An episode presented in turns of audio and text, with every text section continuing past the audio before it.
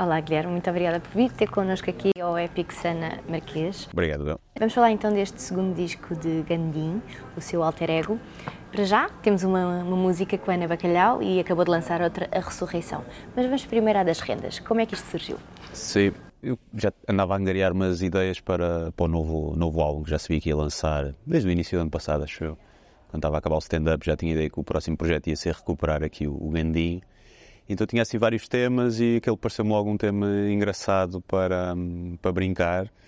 E depois comecei a escrever a letra e, pá, achei que fazia sentido ter ali uma participação especial, porque nem todas as músicas têm.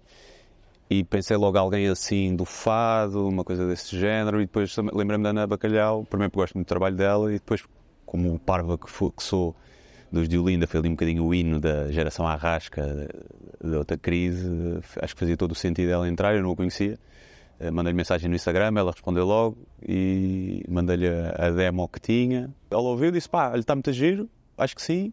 Eu dei-lhe a letra do refrão, disse: eu não tenho melodia, não tenho jeito dessas coisas. Portanto, estás aí à vontade de inventar. Se quiseres alterar a letra, também estás à vontade aí no refrão. E ela chegou lá já com uma, com uma melodia pensada e nós, olha, é mesmo isto. E trouxe a sua própria experiência para o tema? Teve alguma dificuldade com rendas? Sim, ando, ando, neste processo agora, ando nesse processo, sim. Por acaso fui sortudo e nunca tive, nunca tive muito, eh, mas agora ando, ando, divido casa com, com um amigo, por acaso é o meu realizador, o que fez realizar os vídeos, sim, dá jeito. E agora no processo de tentar ver eh, casa. Mas como é que faz a divisão das águas? Ou seja, como é que separa o Guilherme do Gandim?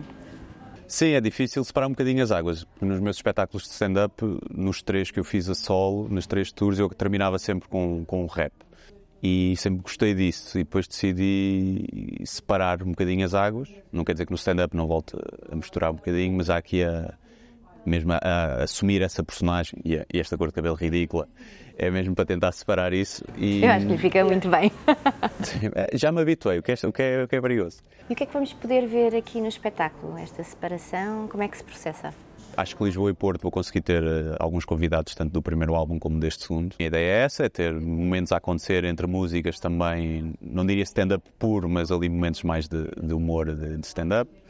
E depois é as músicas, a ideia ser diferente do espetáculo stand-up, em que é num teatro com as pessoas sentadas, aqui é mesmo concerto, pessoas em pé, com bar, com cerveja, para as pessoas estarem ali mais num ambiente de, de espetáculo de música. E, e, vamos ver, vamos ver como é que corre, vamos ver se eu tenho folgo.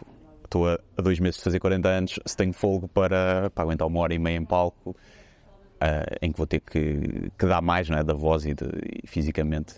Muito obrigada por este bocadinho e muito sucesso. Obrigado, obrigado.